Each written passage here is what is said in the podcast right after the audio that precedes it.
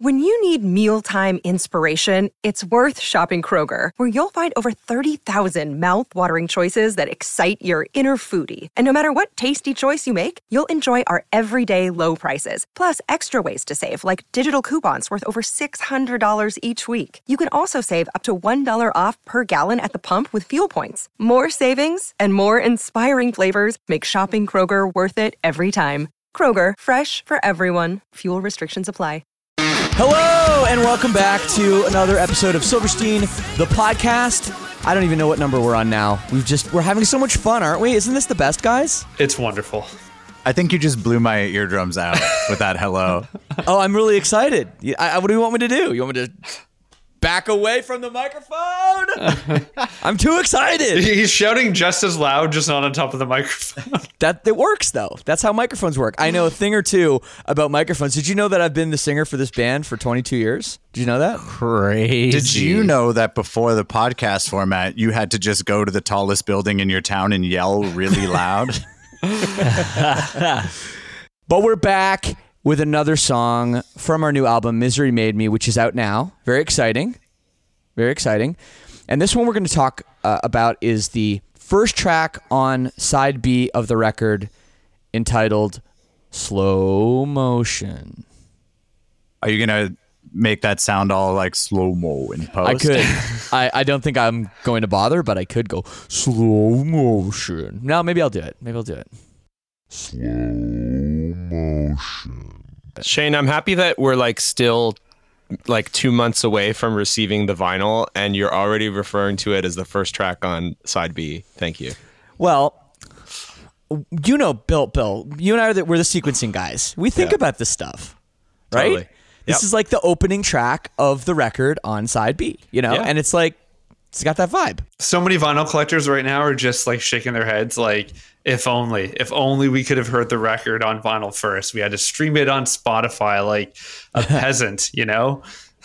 It's not our fault. I know, it's not our fault. Blame Adele. Are there folks out there that only listen to vinyl, like they haven't heard the record yet because they're waiting? I'm sure. I think so. I think so. Yeah. Yeah. Yeah. Do those people listen to podcasts? Yeah, I listen to the podcast, but I like wait to listen to the band on vinyl only. Should we press the podcast on vinyl? Maybe, maybe, that's the next. So much warmer on vinyl. That's going to be the like deluxe, deluxe, deluxe edition box set. Will be the whole podcast, each episode on its own disc. It'll be all t- all like eleven podcasts played over top of each other in one single track, just absolute chaos. Okay, Phil Elverum. No, I think some people like to listen to the podcast backwards too. That's the thing, you know. Sounds better backwards. I prefer. There's it. hidden messages in it, actually. there was there was a guy on Jeopardy the other day I was watching that could recite the alphabet backwards, but like how it would sound backwards. So he did it, and it sounded Oh, like wow. gibberish. And then Jeopardy was like, "We can t- we can check this," and they literally took a minute to like reverse the audio and play it back, and it sounded crazy. What a skill! Who does that? Wow. Dudes who get pulled over for drunk driving a lot.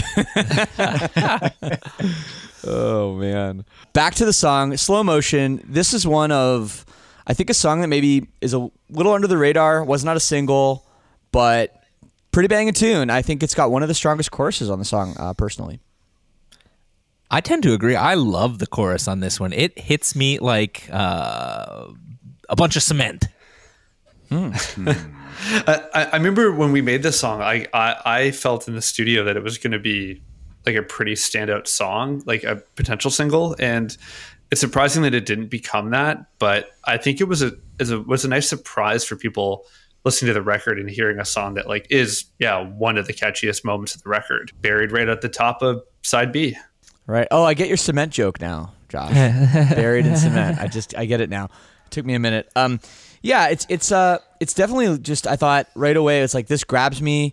This is like a banging song, but in some ways it kind of fit a similar space that Ultraviolet did. Not saying they're like the same song, but maybe they're sort of a similar tempo or like a structure or something about them.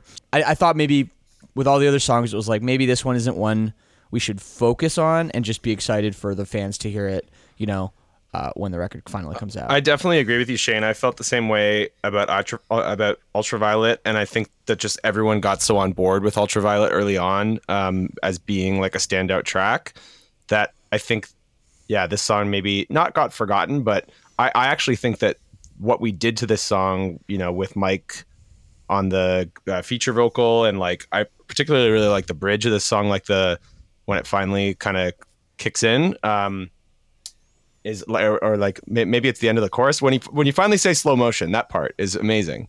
Um, yeah, the B section of the, the chorus. B, the B section of the chorus. Yeah. So yeah. Uh, it like when that finally hits because I think it happens a couple times without doing that. It's just like oh yeah, like take my money. You know, yeah. like this was my favorite. Like go, going into recording, it was my favorite song, and I expected it to be a single. I was pretty sure it was going to be, and I do see what everyone's saying about it occupying a similar space to Ultraviolet, but I still really like the song. I, I, love the melodies. I love the the vibe. It's got this like sort of industrial feel in the verses. I think is really cool. Yeah, yeah, I that's like that's definitely different. Um, industrial feel is is an interesting way to describe it. Yeah, I, I remember when I was laying down the vocals, especially for those verses. It was very like Sam really wanted it to be like seeing static, being in black and white, like very like almost robotic, which isn't a way that I typically like to sing, but I totally get the effect now of what, you know, of what it kind of does. Yeah, and we wanted those screams to like feel very overdub. Like yeah, like uh just to, for that effect, so to keep it really kind of robotic and keyboardy and have the screams feel like they were super punched. And obviously we normally go to great lengths to avoid that feel. But yeah, it and, cool to try. And it. I was a little bit confused too. I was like the direction on that, and I get it now that it's all been put together. But at the time, I was like, really, the last match, just you know, like singing that was really kind of funny. To like, okay, we're gonna fill that in with screams. Like this is how we're gonna put this together, like a like a children's Lego set. I like I like that you said industrial too because like yeah I sort of always heard like a Nine Inch Nails kind of thing from it, and I think that that's a band that we we sort of like often forget that we're influenced by, but I know that they're a very important band to me, and I know you too, Shane. I know we all sort of have had uh, impact on them from early on, but they're just also such just like a powerhouse band in rock music in general, as as far as like crossover of all these different genres. They're you know Trent Reznor's work in film scoring, and like it's just there's such a you know like monolith of a a band and of a catalog. So I definitely hear a lot of that in the uh, verses here. No, I think you're right. For me, it's one of my favorite bands of all time, and and uh, lyrically too. I think maybe my biggest lyrical influence is Nine Inch Nails. But um, yeah, I, it's true. I don't think we ever like think about music and compare ourselves to Nine Inch Nails like really ever. Um, but yeah, maybe this is fairly close to it in some ways. Some of the, totally. the at least the production. Yeah, I can see that. We got to try and get closer. Those are not the Good lyrics one. I'm influenced by, okay? not those lyrics. Everything except the animal one. The yeah. other songs are good too. Trust me. Trust me. Well, yeah, there, there's a bit of that abrasiveness, right? That that I think Nine Inch Nails has really pioneered, where it's like in your face, but still somehow becomes melodic or yeah then they'll just drop the like the fucking bang in chorus like that which is totally what this the song the vibe yeah. is right yeah even those stabby scream vocals, like I think he likes to do like intentionally distorted screaming stuff where it's like For sure. it's like the mic is clipping or it's digital clipping. Uh, I feel like that's exactly the vibe, right? Hundred percent. Unintentional Nine Inch Nails ripoff song. Cool. yeah. There you go. I don't know if it's making me like it anymore. You know, after after I had that run in with Trent at that festival backstage, we've talked about it before. he did he did mad dog you. He mad dogged the shit out of me. I mean, it's I, Trent Reznor. What do you expect? Do you want him to shake your hand? Like, what do you need? Yeah, he wanted to fight me like an animal.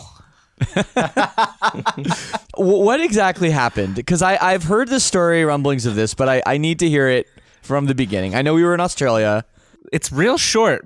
Really, nothing happened. We're sitting backstage on this uh, big festival tour where there's a huge communal courtyard where all the band's uh, little dressing room areas uh, filter into. And uh, I was just sitting there enjoying uh, a, an ice cold beer, probably a Cooper's Green, uh, as you would in Australia. Make sure you roll it first. The yeast you know. Uh, And then, uh, yeah, Trent is being uh, escorted by his security team, either to or from the stage, doesn't matter. And he locks eyes with me. And he just proceeds to tear my face off with this cold stare. And I've never been so scared. I thought he was going to come running at me and beat the snot out of me. And I I would not want to go down like that. Not getting beat up by Trent Reznor, you know? And Josh, I got to say you have like one of the the most like f- sort of like kindest, friendliest most inviting faces and express like if if I locked eyes with you, you know, just I, I would think a random stranger, you know, locks eyes with you, you're just smiling. You're like you greet them very kindly. So I can't see you uh you know treating Trent Reznor with anything less, right? I right, exactly. Perhaps he was mistaking my kindness for weakness and just was trying to be the big dog. I don't know.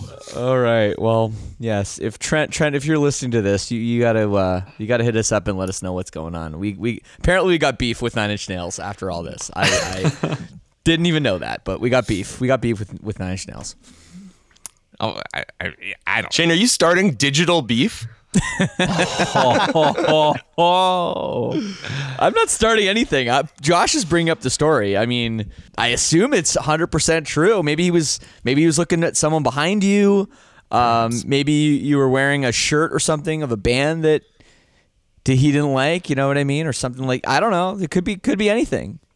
Josh, were you wearing your Nine Inch Nails sucks T-shirt again? oh, that could have been it. Ah.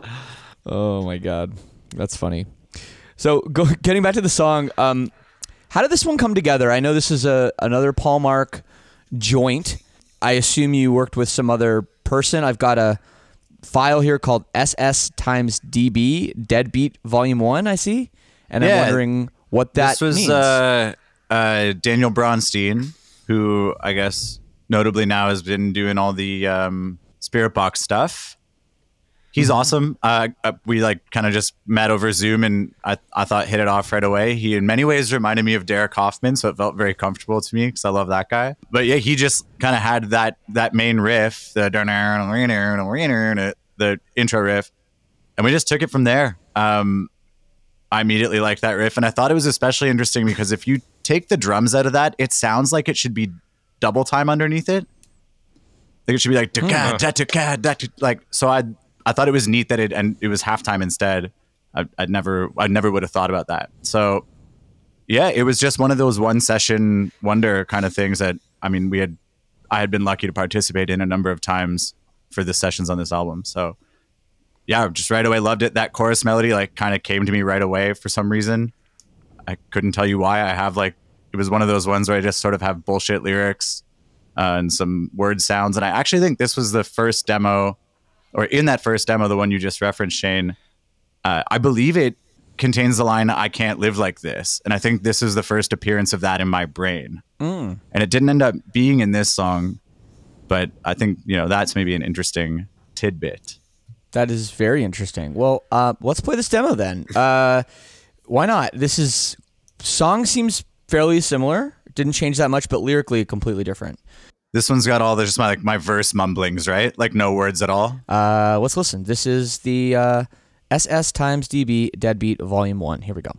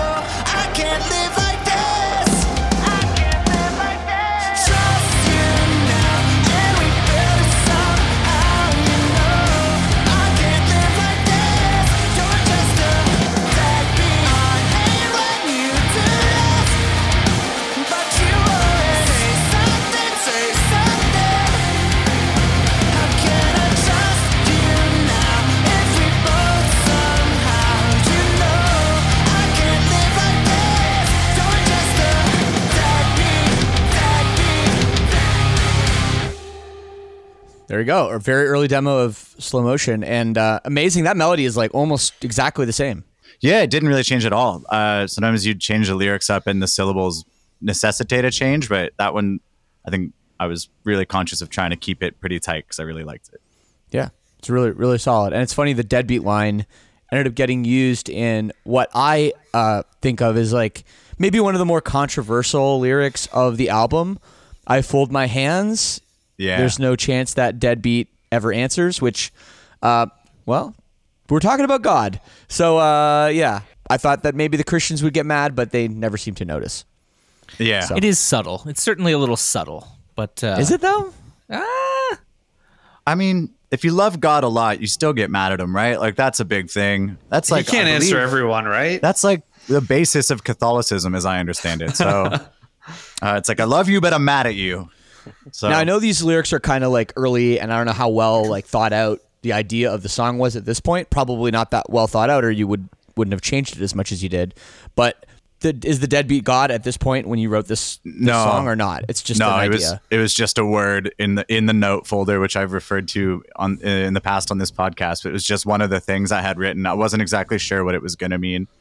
Uh, I just kind of liked the idea of it, uh, or just like the power of the word, I guess, and what it could refer to. But I think I found the right. The, I really like the line, even though it may be controversial. But uh, I like li- it too. I like where it ended up, um, and I like where we put "I can't live like this" too. So this is, you know, a, a sort of like test kitchen for you know those kind of concepts. But um, yeah, the lyrics were total nonsense. Yeah. Wh- wh- where did this session fall in in between everything else? Like, was this still pretty early on? Because I remember hearing a version of the demo. I don't think I ever heard this version. I think I heard more developed from here. But what, what when did this kind of happen? this had to have been somewhat early. It, like you know, it must have been before "Live Like This" and um, which would make it before "Don't Wait Up," which it's got to be like one of the first five, probably post Yeah. Ultraviolet. It's hard to say. It was right in the like kind of whirlwind where uh, I think you and Emmy were just scheduling me as many sessions as possible. Part, partially just because I think the two of you saw that I needed desperately to put my energy somewhere. Rather than And, and, and as they started happening, it was like, yeah, there, there's there's something untapped. Let's let's let's keep going for it. Absolutely. 100%. And with that, our special guest has arrived. Mike Hranica, how you doing? Am I early? Is this a You're problem? right on time. Perfect. I didn't realize it'd be the whole gang. Look at this. Hey, fella. Isn't it great though? Are you happier? Uh, yeah, sure. oh no! Oh, Who wow. are We can, we can excuse ourselves at any point. Who are you least doesn't- happy to see? Rank us in that Doesn't order. miss us. Well, thanks for having me, fellas. Of course. Of course. Mike, um, are you a little bit bummed out about the uh, Pittsburgh Penguins at the moment? I'm really sorry about what happened. It's all right. It's uh, just it's frustrating. A lot, lot didn't go in our favor, but uh, I don't know. Excited to see where things lead in the off season for Tanger and Rusty and Gino and everything. The re-signings, and I'm just uh, you know stoked to be home playing hockey myself. To the caliber of the Penguins, obviously. Yeah, of of course, of course. You go in top corner every single time. I've seen your slap shot. Well, Mike, thanks for joining us, man. Uh, you know, we're talking about the song "Slow Motion." You absolutely killed your guest feature on it. We were so happy to have you on it, um, and we just kind of wanted to get your kind of feelings on the song, and and also you wrote your own lyrics too. So, you know, just kind of wondering how you interpreted the other lyrics of the song and kind of how you you came to the, the whole thing Uh, honestly, it was all really natural, Shane. I don't know, or even or PMR, like if, if you get this way when you're writing parts, but sometimes it's like it kind of just feels like there's already a line that's been sitting in the back of your brain or like a, a phrasing. Um, I can't, I think I was still writing Prada stuff at the time too, but um, I don't know. It was just kind of, it was a very easy, natural one for me. Just kind of sat there. The, you guys gave me an awesome space to really, I don't know, just like really teed it up easy for me. So, um, yeah, I'm, I'm stoked how it turned out and that you guys thought of me and asked me, but um, really it just felt like, uh, I don't know, just like an underhand pitch, if you will. Wow, that Softball. easy. I was thinking uh, when we first heard it, like, oh, can we get him back in the studio and just get like a to start it off?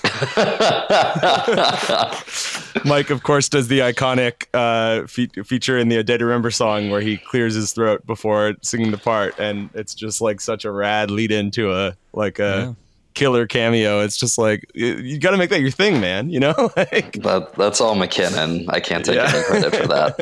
Glad to hear you say that. That wasn't like this forced thing where you're trying to sound natural. Like it does feel like very much in your wheelhouse and comfort zone, and it has that. Like I always think of you as a very melodic or like very musical vocalist, though you don't really sing all that much. Um, I always thought your screaming had like a, a nice kind of like musicality. I have no other way of putting it. Really, I feel like I could like play the melody of it on guitar. Do you know what I mean? Yeah. I appreciate that, man. It totally has that like can't forget what's been said. Like it has this it jumps out in in a way that makes it catchier than if it was just all like one note, like some guys kind of scream. And it's true, like I'll, I'll never forget like when I would scream uh, with Cameron Webb when he was producing our band, you know, like with Shipwreck in the Sand and that record, and he would be like, "It's the wrong note," and I'd be like, "What do you mean? There's no note?"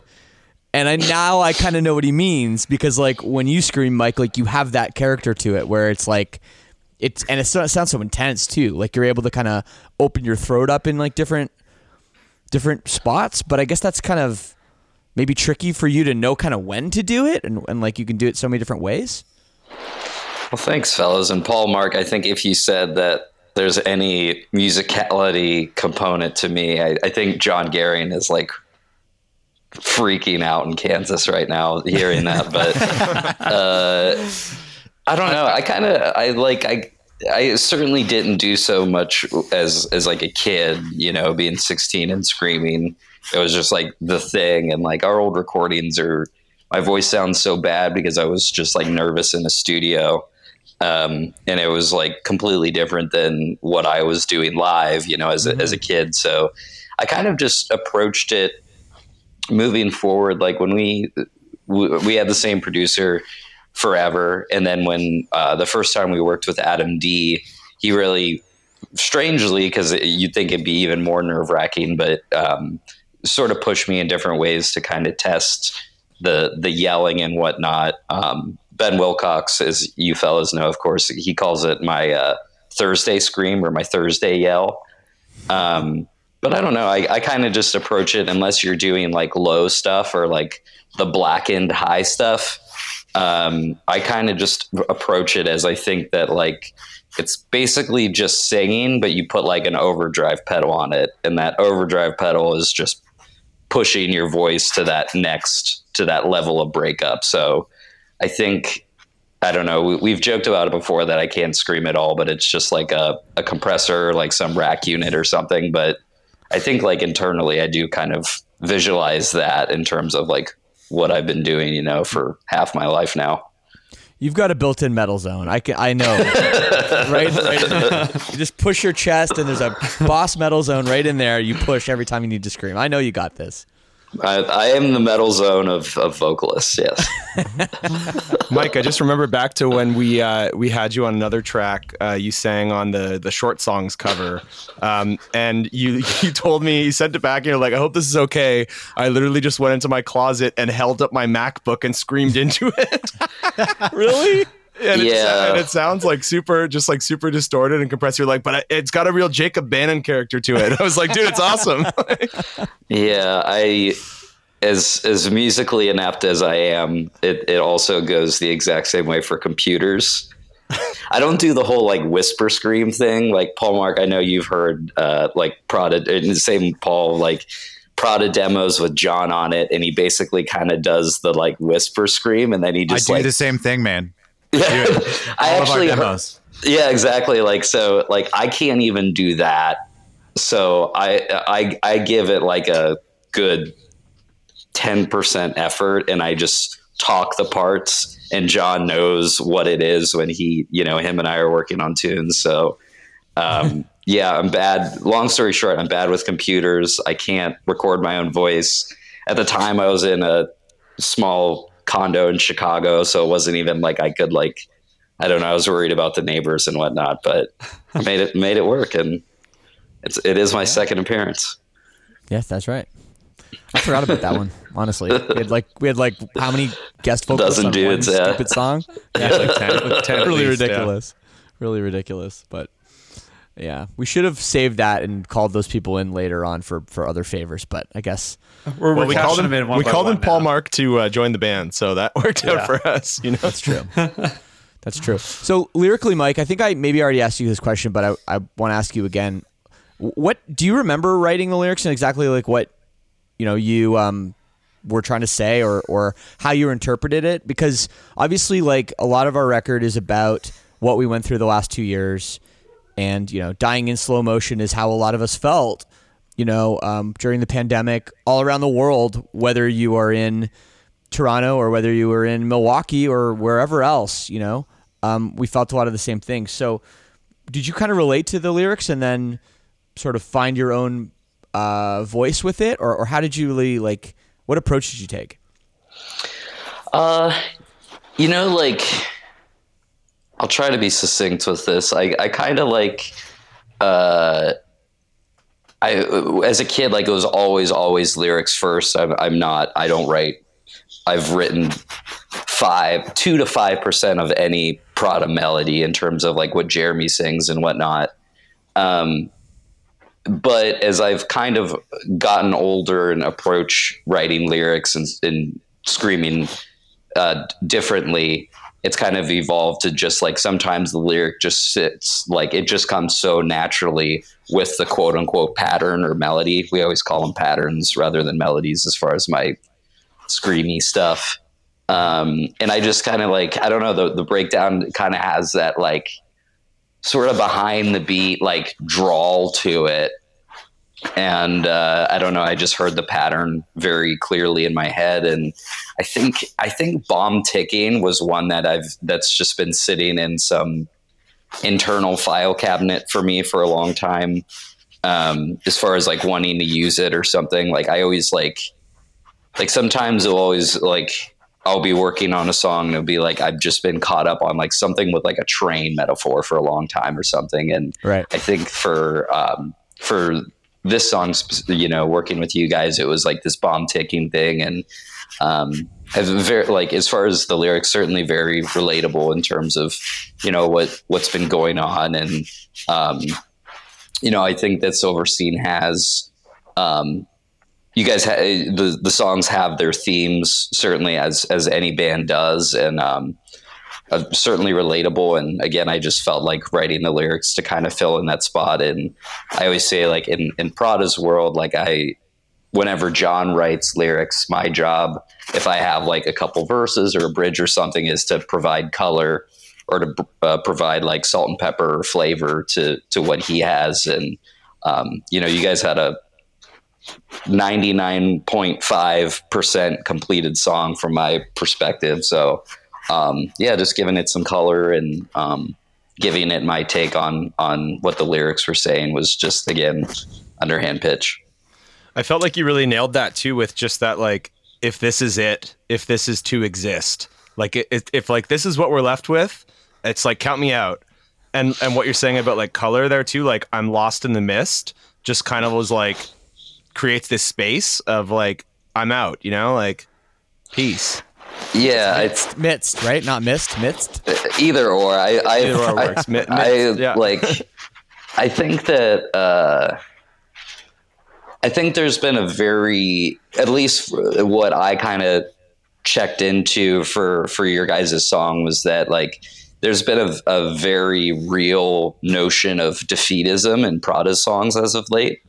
Um, like uh, Sacrifice specifically, which is like the first single we, we came out with um, following the pandemic and coming back off of the Z2 EP and everything. And um, even more things that I can't talk about, but there's a very real level of defeatism to like what John writes about. And I could kind of get that in, in what this song was saying as well. Um, you know, we're, we're coming from a very threadbare, monotonous genre and world of like always like this like uprising and we're gonna like fight the struggle. And like I certainly uh, have partook in in in such themes myself over the years. And even newer material will still have that notion here and there. But um, the the that component of defeatism I think is what kind of uh, spoke to me there in in what you're saying Billy what do you think of the lyric, I fold my hands, there's no chance that deadbeat ever answers? I think it's pretty on the nose. um, as a uh, a former Christian, I don't know. I, I know that like you guys will touch on God here and there. At least from what I recall, I, I might be misplacing, but um, no, all the all the time. um, so yeah, I, I, think that's a, a, a, Silverstein theme in there. Um, I uh, I like to tell people that Donald Trump stole my uh, Christianity, and I kind of just leave it at that. All right. Probably did for a lot of people. Probably. it's a good answer. Very good answer, Mike. Yes. Very good answer. What's next? I mean, you guys got this huge tour coming up playing both the zombie EPs plus greatest hits. Fans are very excited about it. Uh, and other things maybe you can discuss. I don't know. You guys know me. I'm rather. Uh, I I think I'm pretty pretty bland, mild dude. So like I just been landscaping. It gave me a sinus infection. Um, so really, that's the glamour of of my life. But uh, yeah, just uh, taking it easy around Milwaukee. Um, we got a show in Texas here in about two weeks. Um, and otherwise, probably just skating a lot this summer. You guys know I, I love hockey playing and um, trying to get involved as much as I can across the board. So I'll be doing that. And um, also, uh, I, I like to dabble in coffee. So I've got some time in Chicago tomorrow to do the the coffee thing for an upcoming collaboration I'm working on. So really, just uh, I don't know when when I when I get off of Prada mode, I like to kind of really relinquish and and check out. But we're excited. There's there's a lot coming up in Prada world. i have just been practicing guitar, getting just riffing and whatnot as well. So this is just my this is what I do when I'm home. Well, Mike, we're really uh, we're really excited to see you in August on the uh, Zombie Tour. Um, you're playing Toronto uh, mid August, and I personally am throwing my name in the hat to host the uh, pre party, which I know goes from like about three o'clock until about five minutes before you guys go on on stage. yeah, somehow somehow they really stretch that. Like, shouldn't you guys be on stage in a minute? Oh, it's yeah. fine. Well, I think I bring everyone I, down to the backyard. You know. Well, the thing is, is, is that Jeremy is just gets so checked into Billy Paul Marc time. Yeah, blame them, right? uh, yeah. I, I, don't know. We are uh, one of our hangouts towards the end of the tour. Paul Marc, you and I were saying like, if you could play guitar in a band or sing in a band, which would it be? And you and I are complete flip flop as far as I'm like, oh, I would love to just play guitar. and Paul Marc, you're like, you're like, oh, dude, if I could just sing, I would fuck off and just like show up whenever and everything. And I think, I don't remember if Jeremy was there specifically, but I, I think he kind of took that as a challenge that he wants to do to do both. Yeah. So uh, the grass is always greener, but I could definitely see Jeremy. I could see Jeremy like, what are you talking about? I do both. It's amazing. Yeah, yeah. He he he'll he'll always need to you know chip in or whatever. But yeah. I I would love to uh, hit the backyard once again. I love Toronto, as you guys know, and uh, it'll be fun. We'll, we'll have Can't a citizenship wait. waiting for you when you get here, Mike. You, don't you tempt me. Don't tempt me. Yeah. All right, fellas, I'm gonna I'm gonna hop out of here. Lovely Thanks, seeing you, gents. Yeah. Thanks so much, Thank Mike. so much. There he goes. Almost a little Irish goodbye there. He was uh he clicked that button quickly. But man, very nice to have Mike Hranica of the Devil Wears Prada uh, here on the podcast, and of course on the song "Slow Motion." And uh, yeah, I think he killed it. I think he killed it. Absolutely, so much intensity, so much character It uh, a perfect guest spot. Although I do recall we were messing around with some alternative uh, lyrics for that section in the studio. I think we thought it sounded a little Rob Zombie esque. So uh, I believe at one point we had a, a line that was following the rhythm of the guitars, and it was like, "I'm Rob Zombie." remember me. I, I think that. that that would have been pretty good too, although definitely too far off the theme. Mike did a much better job. If we got Mr. Zombie to perform that part, though, uh, was that the Robert. idea? If we got Robert Zombie, Robert, Mr. Bobby Zombie, Zomb, if Bo- Bobby Zomb, if Bobby he could have come in and delivered that performance, that would have been awesome. I'm Rob Zombie. Remember me. it's really good. Yeah, it it was really good, but Mike did a much better job. yes, yes, yes, he did. He did. All right. Uh acapella time? What are we thinking? I was, I was just gonna say we should listen to that acapella. I'm this really is, excited for this acapella. This is what we like. All right, here it is. Slow motion acapella coming at you. Here we go. Seeing static Dreaming in black and white. If this is life, then why does it seem like dying? It's automatic. The cycle never sleeps. The sound of sirens stuck in my head and screaming. It's like I'm paralyzed. I get buried in cement.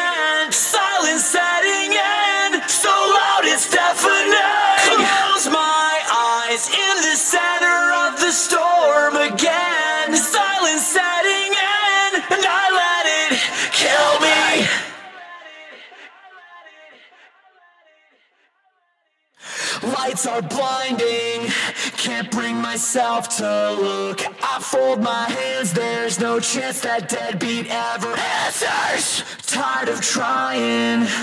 Manufactured hope, the last match I just burned out. It's like I'm paralyzed. I get buried in cement. Silence setting in, so loud it's deafening.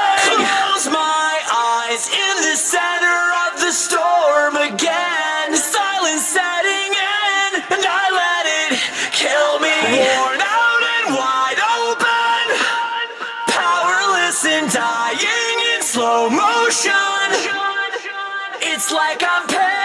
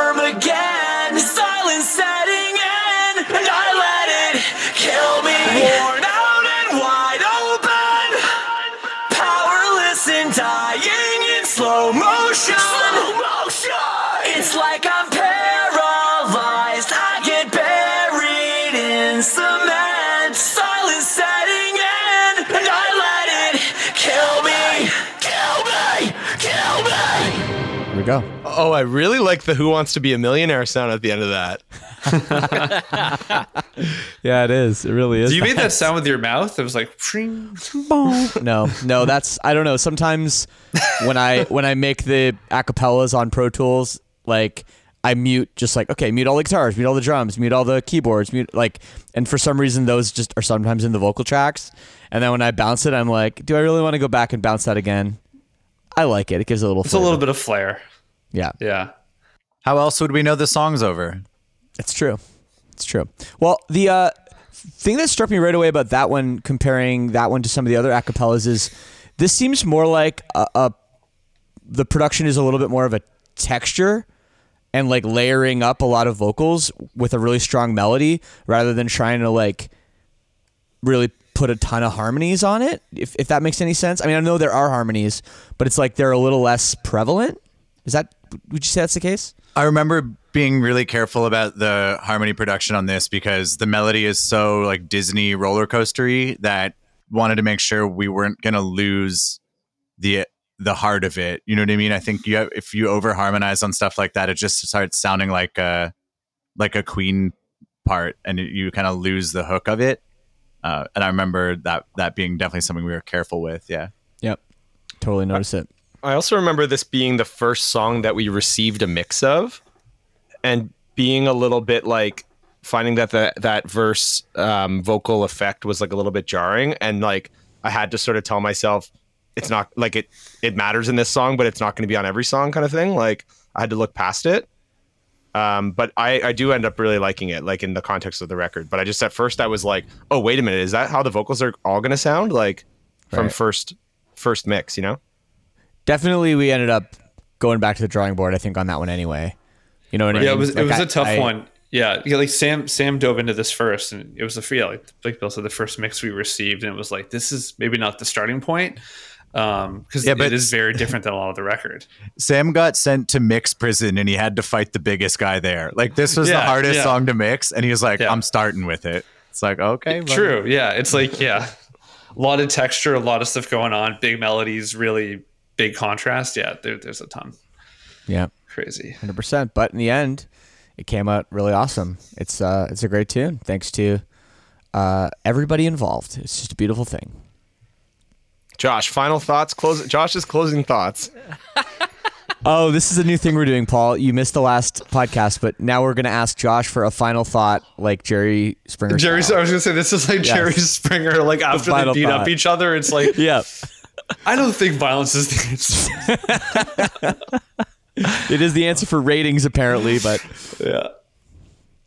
Well, I've got to say that uh, not only were the performances stunning in this particular tune, uh, I, and obviously very, very catchy, uh, filled with character, but I, I found myself really uh, drawn to the lyrical content uh, in that uh, the way that it so well paints a picture uh, of you know that that feeling of overwhelm where it does feel like life is moving in slow motion uh, or at least you're in slow motion uh, and life is going on around you at a pace that you can't keep up with.